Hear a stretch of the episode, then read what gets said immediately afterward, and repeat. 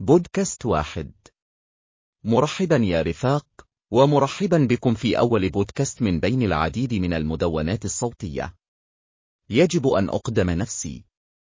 أنا بول ستين مؤلف منشور للمساعدة الذاتية ومدرب معتمد للحياة وموجه ومؤثر تحفيزي ومتحدث عام وآمل أن أصبح قريبا شخص البودكاست المفضل لديك أو على الأقل جزءا عاديا من حياتك البودكاست. وعلى الرغم من أنني لا أستطيع المشي على الماء أو القفز فوق المباني الشاهقة في حدود واحدة. أنا فريد مثلك تماما. لدي أيام رائعة وأيام يمكن أن تكون أفضل. لكن لحسن الحظ لقد أتقنت مهارات عدم السماح لأي شيء بأن يكون أكبر مني. إذا نظرنا إلى الوراء بالكاد أستطيع أن أصدق أن هذا البيان خرج من فمي. اسمحوا لي أن أشرح. بسبب المواقف التي كبرت فيها كان لدي الكثير من الاستياء. وغالبا ما يأتي هذا الاستياء في صورة الغضب والاكتئاب والتهيج والكراهية. كنت دائما مشاركا غير راغب كما اعتقدت آنذاك في رحلة مروعة في قطار الملاهي. حاول والدي من بين أمور أخرى سكب دهن الطبخ الساخن علي والذي ربما كان بداية رحلتي إلى لا. لأنني أقسمت على نفسي إذا حاول أي شخص أن يؤذيني مرة أخرى فسيكون هذا آخر عمل له على هذه الأرض. على أي حال عد إلى بعض من حياتي. لقد مررت بأربع تجارب اقتراب من الموت بما في ذلك احتمال تعرضي للحرق وأنا سحق على يد سائق في ثمانية عشر عجلة. تناول أخي الأكبر جرعة زائدة وتوفي. لقد فقدت جدتي الإنجليزية. الشخص الوحيد الذي أعرفه والذي أحبني دون قيد أو شرط منذ صغره يجب أن أضيف أن اثنين على الأقل من أجدادي الأمريكيين فعلوا ذلك أيضا. لقد فقدت أعز أصدقائي ذو الأرجل الأربعة وهو ذئب هاجين اسمه وولف بعد أن أجبرت على الانتقال من منزلي بعد فترة طويلة من التسريح. اضطررت إلى تركه في منزل أحد الأصدقاء. مات من ضربة شمس. عدت إلى المنزل لأجد زوجتي الجميلة ميتة على الأرض بسبب تمدد الأوعية الدموية في التوت وابني البالغ من العمر عشرة أشهر نائم في سريره. ثم جرب أهل زوجي رائعون كل حيلة في الكتاب بما في ذلك الكذب وسرقة راتبي وسنتين من تعاطي المخدرات من خلال نظام المحاكم لمحاولة سرقة ابني. ودعونا لا ننسى والدي يموت بسبب سوء التغذية والجفاف لأنه أعطى توكيلا لابنة أخي التي كانت مدمنة على الكراك وأرادت وفاته أن يستفيد ماليا. أنا لا أخبرك بأشياء من أجل تعاطفك. أنا ببساطة أشير إلى أنه قد لا يكون لدي حرف S على صدري. لقد كسبتها بالتأكيد. وأنا أضمن أن الكثير من المستمعين قد حصلوا على نقاط S الخاصة بهم أيضا. أيضا سأعيد النظر في هذه القصص وأشارك بعضا من الطرق التي وصلت بها إلى الجانب الآخر ومدى أهمية إنشاء حدود عقلية وعاطفية لكل شخص باستخدام قوة. لا. تم إخراج طفلتي من الولاية عندما تزوجت والدتها مرة أخرى. ولن أسمح لي بالوصول إليها لسنوات. ثم اكتشفت لاحقا أن الزوج كان لديه. دعني أقول فقط نوايا وأفعال غير لائقة تجاه ابنتي.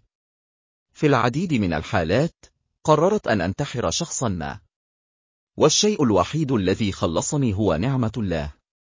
وإدراك الآثار والعواقب التي ستلحق بأطفالي الأعزاء. وأخيرا ولكن ليس آخرا كان ذلك عندما لم يعد حب حياتي موجودا في حياتي. لا لم يأتي الانفصال عن أي من الفوضى المعتادة. مع تطورنا كبشر تباعدنا عن بعضنا البعض. ما زلنا قريبين من يومنا هذا. ما زلنا هناك لبعضنا البعض. هذا هو بقدر ما يذهب. ومع ذلك ما زلت أقدرها كصديق عزيز. لذلك إنه حقا بيان لا يصدق أن أسمع أنني الآن غير متأثر وأكثر أهمية من أي شيء تلقيه الحياة في وجهي. ولا أسمح لأي شيء من الماضي أن يكون أي شيء سوى الماضي. لقد أتقنت التحكم في الأفلام التي يلعبها ذهني تماما مثلما أملك مشاهدة نتفليكس.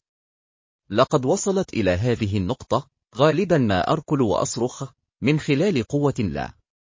إن قوة لا كما أحب أن أسميها هي أداة رائعة. لأن حياتنا كلها تتوقف على نعم و لا.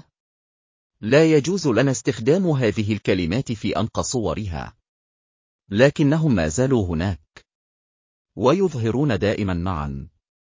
إذا قلت لا لشيء ما فأن تقول نعم لشيء آخر. والعكس صحيح. ربما تسأل ما علاقة لا. بكل هذا. من المسلم به أنني قدمت لكم النسخة القصيرة. لقد بدأت مع الحل. وفي نهاية رحلتي إلى هدوء دائم. إذا أخبرني أحدهم منذ سنوات أن الأمر كله يتعلق بالرفض لكنت أخبرهم لا فالأمر ليس كذلك. من فضلك خذ الوقت الكفي للاستماع. قد يكون الكثير مما سأقوله في عقلك الحالي غير مقبول أو غامض أو سخيف. لأنه عند الغرق في بحر لا نهاية له من أمواج تسونامي العاطفية من الصعب تصديق وجود شاطئ آمن في الأفق. قبل أن نبدأ رحلتنا معا تذكر أنني لست معالجا أو أخصائيا نفسيا إكلينيكيا أو طبيبا نفسيا. أنا لا أدعي معالجة ما يسمى القضايا العقلية. أنا لا أقترح عليك التوقف عن العلاج أو الدواء. ومع ذلك فقد وصلت إلى هذه النقطة من الهدوء المستمر مع تموج عرضي فقط لم أنفقه أبدا نحظة في العلاج أو تناول حبة واحدة. لكن هذه كانت رحلتي ويصل الجميع إلى نفس الوجهة في طريقهم المختار. أحيانا لا يقود المسار إلى أي مكان وأحيانا يؤدي إلى النصر. كلنا لدينا بداية. تبدأ رحلة الجميع في الرحم. لكن هذه ليست البداية لأننا نرث الجينات. وهذه الجينات لها تأثير. تؤثر علينا أيضا الطريقة التي تشعر بها أمهاتنا أثناء الحمل. تلعب بيئتنا وثقافتنا وبلداننا ووقت الميلاد التاريخي دورا أيضا. نمر بالمواقف والتجارب بينما نمر بسلسلة من التطوير. هنا حيث نختار أن نتأذى أو ننمو. سمعت أحدهم يقول يا بولس لم أختر شيئا هذه آلام دائمة لذلك يجب أن أكون على ما أنا عليه إلى الأبد. لسوء الحظ هذا البيان أصيل بقدر ما تمنحه القوة ليكون. والمشكلة الأولية التي تخلقها هي أنك ستحتاج إلى مزيد من التغيير في طريقة التفكير. إنه مثل القول إنني متحيز جنسيا. يسمح لك استخدام مصطلح التحيز الجنسي بالتصرف بطريقة معينة دون ندم أو تقييم ذاتي. تعني عبارة أنا متحيز جنسيا أنني أسيء معاملة الناس بشكل غير مسؤول وظلم وبدون ندم بسبب أعضائهم التناسلية. يمكنك أن ترى أي منظور من شأنه أن يعطي الشخص لحظة آها. لحظة آها. هي العامل الأول للتغيير الدائم. ثم هناك إعادة تفسير وجهات النظر. ثم التطبيق. سوف نستكشف ونحلل هذه العناصر الثلاثة الأخيرة في الحلقة القادمة.